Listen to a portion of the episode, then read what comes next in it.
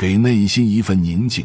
当我们面临多重选择时，总是左右衡量，反复对比。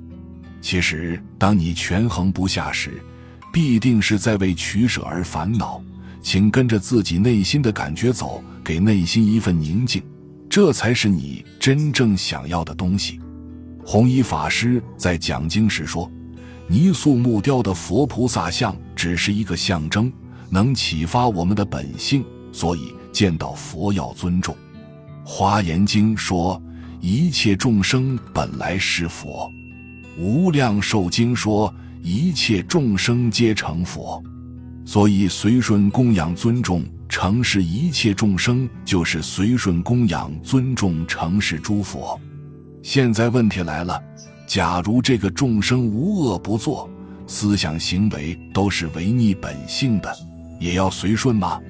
佛在世时，弟子们已经代我们请示。佛说不可以随顺，善行善事应随顺，恶行恶事不随顺。见其作恶，以真诚慈悲心劝导之；如其不听，即随他去，不再说。佛法称之为莫病。曾经有一个小沙弥问无名禅师：“大师，您曾经教导我们要慈爱普度众生，如果是大恶之人，那么还要超度他吗？”禅师什么也没有说，只是拿起笔在纸上写了一个“我”字，并故意将字写的正反颠倒。他指着字问小沙弥：“你看看，这是什么？”小沙弥看了看，说。这是个字，只是字写反了。无名禅师问道：“这是一个什么字？”小沙弥说：“这是一个‘我’字。”无名禅师继续问道：“那么这个写反的‘我’字到底算不算字呢？”小沙弥想了想说：“不算字。”无名禅师继续追问说：“那既然不算字，又为什么说是个‘我’字呢？”小沙弥愣在那里，不知该如何作答。无名禅师说：“正写是字，反写也是字。你认得它是反写的‘我’字，是因你心里认得那是反写的‘我’字。相反，如果是你原本不认识的字，就算是我写反了，你也无法辨认出来。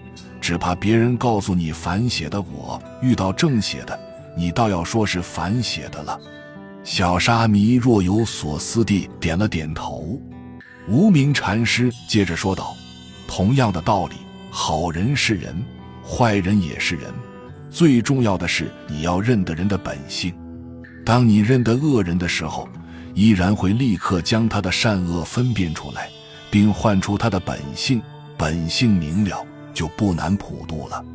禅的艺术是表达平等的精神，宇宙平等。”一切势力平等，善人要度，恶人也要度。